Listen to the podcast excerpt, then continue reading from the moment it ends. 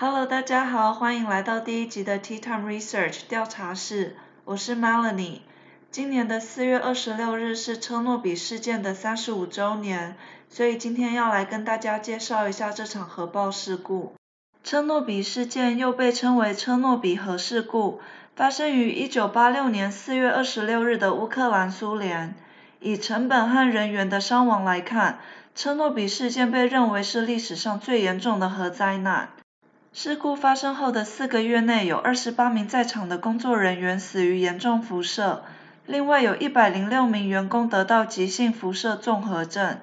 一九八六年到一九八七年间，另外有二十万名清洁工人受到一到一百伦琴的辐射剂量。而核爆污染了白俄罗斯、俄罗斯联邦和乌克兰等地区，数百万的居民也因为核污染而受到影响。我会把这事件分为四个部分来讲。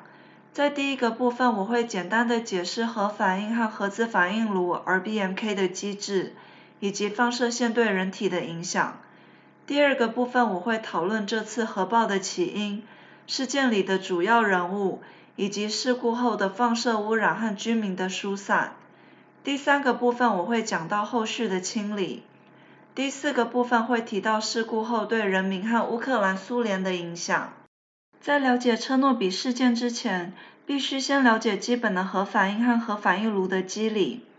核电厂能量的主要来源为核融合过程中释放的能量，以及产物持续衰变中产生的热能。也因为这样的机制，即使核反应已经停止作用，放射性衰变仍然会产生热能。这热能不断的累积就会造成核熔毁。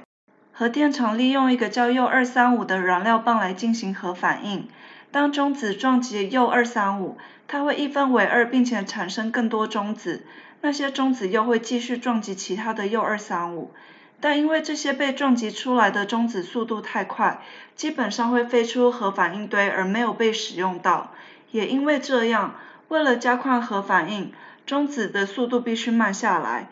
而有个叫 moderator 的机制可以控制中子的速度。有些核电厂会使用重水来当做 moderator，重水内的氢原子比普通的水多了一个中子，因此质量比一般的水还要重。所以当核反应开始变热时，重水开始沸腾，中子的速度就会加快，整个铀二三五的连锁反应也会跟着慢下来。但是 RBMK 反应堆用的不是重水来当做 moderator 来减缓中子的速度，而是石墨。同时，普通的水被当成冷却剂，因为水的一个特性是会吸收中子，而且成本比较低。简单来说，moderator 的石墨会加快核反应，而吸收中子的水会使反应变慢。这两个就像是核熔炉的油门跟刹车，控制着核反应的速度。铀二三五分解后产生的副产物为氙一三五，而氙一三五的一个特性是会吸收中子，核反应堆的速度就会变慢。这时候得把一些控制棒拉出来才能达到平衡。在核爆事件发生的那天，核反应堆已经工作了一整天，累积的氙一三五吸收了中子后，使整个核反应减缓。由于 RBMK 的正反馈机理，操作人员应该要慢慢的增加反应速度。但是因为他们急于恢复供电，一次把所有的控制棒拉出核反应堆，在控制棒底端的石墨接触到反应堆后，迅速的加快反应。刚才我提到 RBMK 用的是一般的水当冷却剂，因为反应加快后产生的热能开始让水沸腾，可以吸收中子的水被蒸发掉后又加快了反应的速度。这时候工作人员已经发现不对劲，按下了紧急停机按钮，想把控制棒往下放回去，但控制棒的底端是加快反应的石墨，而且因为炉内高温的关系造成反应物融化，卡住了控制棒，结果造成了当天凌晨的爆炸。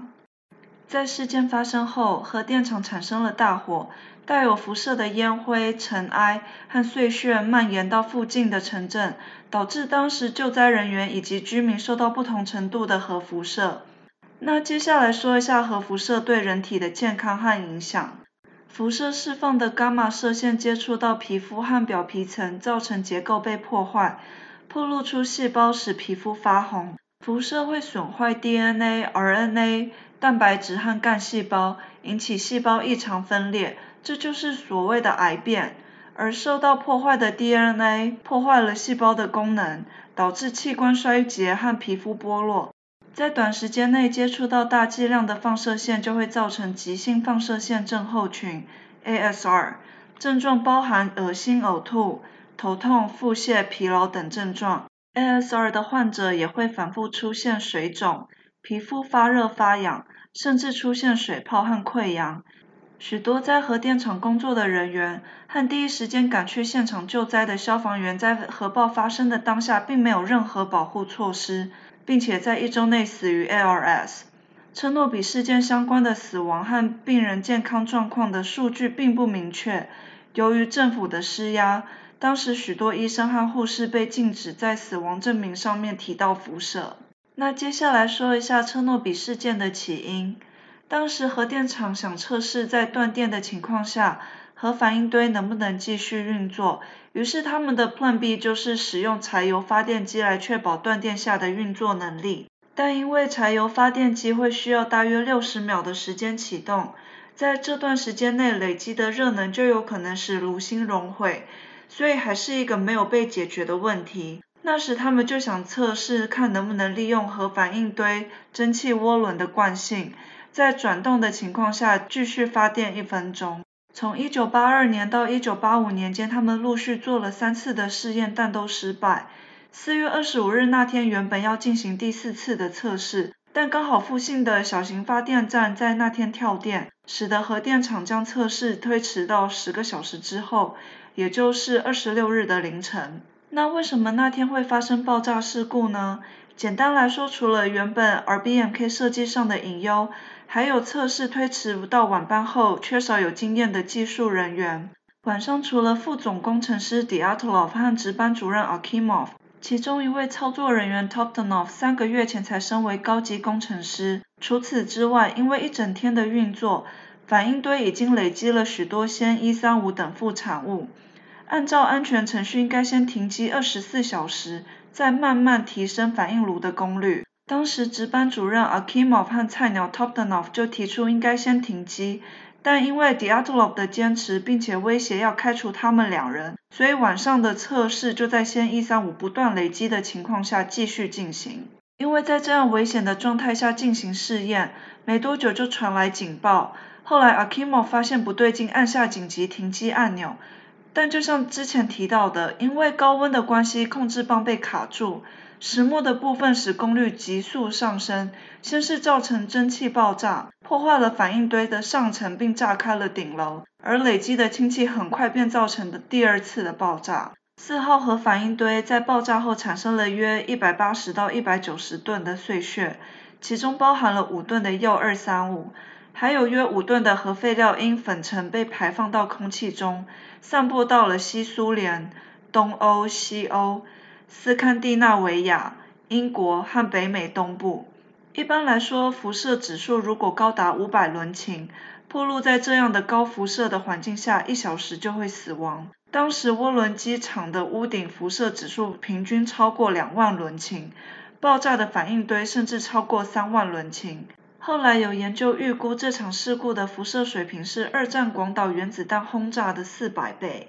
虽然这场爆炸有惨重的后果和许多潜在危险，苏联政府却因多方责任的推脱和否认，直到十八小时后才重视这场核爆，并且过了一星期才向全世界告知这场灾难的发生。刚开始，苏联政府限制居民离开部分的地区，甚至切断电话线不让消息外流，而临近城市 Pripyat 的居民在爆炸后的三十六小时才撤离。当时他们只有两小时可以收拾行李，政府规定只能带必需品，每个小孩可以带上一件玩具。当时大部分的人都不晓得他们之后永远都没有办法再回到在 p r b i a 的家。苏联科学家 Legasov 是少数在一开始就重视并且了解这场事故严重性的人。他后来成为车诺比事故调查委员会的主任，在后续做出大部分的重要决定来避免灾难再次发生，并且持续追踪和报告灾区的状况。在认识到被摧毁的核电厂有极高的安全风险后，是因为他的坚持才让 Pripyat 的市民得到疏散。但那时已经有许多人受到核污染的影响，也在多年后陆续出现因核辐射而产生的相关疾病。Legasov 在这段期间试图向大众和政府解释 RBMK 控制棒设计上的缺陷，但直到他自杀后，他的理念才被重视。爆炸发生后，最先需要解决的就是阻止反应炉里的核反应，而中子需要被吸收才能尽快停止连锁反应。所以五千吨的硼砂被倒入了反应炉里面，在那之后辐射程度直接下降了一百倍。不过这也产生了另一个严重的问题。在反应炉持续累积的热能和石墨混凝土在底层制造出超过三千度的岩浆，而覆盖在上面的硼砂让这热能没办法被散掉。反应堆堆芯和地下室里又淹满当时消防员灭火的水。如果这一千两百度的岩浆碰到这两万吨的水，会马上蒸发，产生的爆炸足以毁掉乌克兰和白俄罗斯许多的城市，让大部分的欧洲无法居住。三位工程师冒着生命的危险进到地下室，他们的任务是打开排水闸门，避免岩浆穿过楼层进入地下室，和高放射性的废水接触导致蒸汽爆炸。那时没有人认为这三位工程师能活着完成任务，因为他们必须在黑暗又充满高辐射的环境下找到排水闸门，而且那时的建筑在爆炸后随时有坍塌的可能性。不过，因为三位工程师对地下室很熟悉，避开了高辐射的积水区，顺利打开了闸门，排掉两万吨的废水。幸运的是，他们的健康在完成任务后没有受到影响，有两位甚至到今天都还在世。虽然最紧急的蒸汽爆炸已经解决，但是高辐射的岩浆还是在继续往下沉。苏联政府现在面临了另一个严重的问题：如果这岩浆进到土壤并污染到地下水，那大部分的欧洲将没有可以使用的水源。为了阻止岩浆接触到地下水，一批煤矿工人在核反应堆下挖出了一条通道，让每天二十五吨的液态氮经由冷却机灌进去，把土壤冻结在零度左右。这让下降的岩浆可以冷却凝固，避免反应炉下的水源被污染。接下来需要做的就是清理带有放射线的碎屑，将它们丢入核反应堆。最后用一个巨型石棺将整个核电厂封起来。原本苏联想用操控机清理屋顶上的石墨碎片，但因为高辐射的影响，让机器无法使用。之后，三千八百二十八名士兵被调来完成清理的这项任务。他们披上厚重的防护用具，一次最多只能在屋顶上待九十秒，时间一到就得换另一批士兵上去。那些碎屑在五个月后终于被清完，石棺也在之后的两个月内搭建完成，而这场灾难也终于算是告了一段落。当时爆炸的核电厂周围三百公里被称为疏散区域，除了约三百位居民拒绝离开，其他的三十三万人都被撤离。被留下来的宠物，还有那里的所有动物都被下令杀死，以避免散播核辐射。动物的尸体被集中并用混凝土掩埋。因为核辐射而去世的消防员和急救人员也是，他们死后尸体被装入金属制的棺材，用混凝土埋葬。根据联合国的报告，有六千多名儿童和青少年因为暴露在车诺比核爆事件的辐射后得到甲状腺癌。在事件后的几十年，陆续有许多研究报告发现，白俄罗斯和乌克兰等区域罹患不同癌症的个案都有增加。不过，因为苏联政府一开始的刻意隐瞒，到现在很多数据和资料都还是有争议性。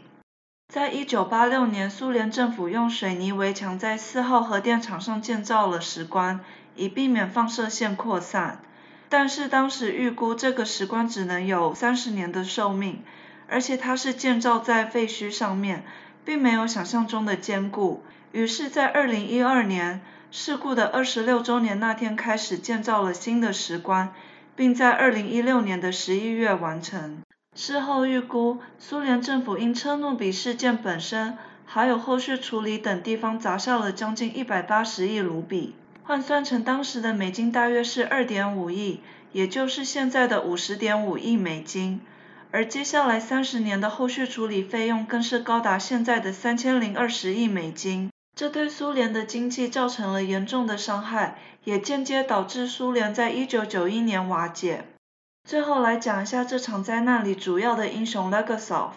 我在前面有提到，他是一开始就认识到这事件严重性的苏联科学家。身为车诺比事故调查委员会的主任委员，他所做的许多决定让这场核灾没有继续恶化下去，也是他说服政府委员会主席 Shcherbinov 疏散 Pripyat 的居民。他不断强调 RBMK 核反应炉设计上的问题，尤其是当时苏联为了省钱，核电厂都是使用这设计有缺陷的反应炉，这等于是有一堆定时炸弹在苏联境内。但因为面子问题，Legasov 不断被政府施压，禁止他公开任何关于设计上的缺陷和人为操作的疏失。最后，Legasov 在车诺比灾难两周年的第二天上吊自杀。他留下了许多档案，记录很多未公开的真相。而在他死后，RBMK 和反应炉和控制棒设计的问题才终于被重视。其实，我认为这事件里没有真正或唯一的坏人。很多人把错都怪到副总工程师 Diatlov 的独裁，但他或急于升迁的厂长或总工都不该是整件事情的代罪羔羊。如果苏联政府一开始在建造反应炉时没有偷工减料，厂长没有急于做第四次的测试，而 BMK 反应炉设计棒的缺失有被重视，或是苏联政府在灾难发生后有尽快面对问题，而不是隐瞒真相。说不定这场灾难根本不会发生，或是死伤的人数不会这么多。如果想更深入了解这事件的话，我推荐可以去看 HBO 在二零一九年出的影集《Chernobyl》，中文翻译成《核爆家园》。这历史影集对整件事情的描述非常详细，而且它透过不同角色来看待这场悲剧，在人性和情感这方面的叙述也非常细腻。另外，白俄罗斯的女作家 Svetlana Alexievich 花了很多年采访事件的当事人，其中包含消防员、医护人员和邻近城市的居民，并在1997年出版了《Voices from Chernobyl》，中文翻译成《车诺比的悲鸣》。书里记录了人们在灾难后的心理创伤和生活的改变。当时许多人不明白辐射的危险性，坚持不离开住了一辈子的家。也有撤离 Pripyat 的居民提到自己被异样的眼光看待，好像从车诺比离开后就成了不同的人种。HBO 影集在角色的经历和心理上的叙述很多都是参考这本书。那么车诺比事件就讲到这里。如果喜欢我的分享，记得订阅 Teton Research，然后 follow Teton Research 的 Instagram 和 Facebook。我们下次见。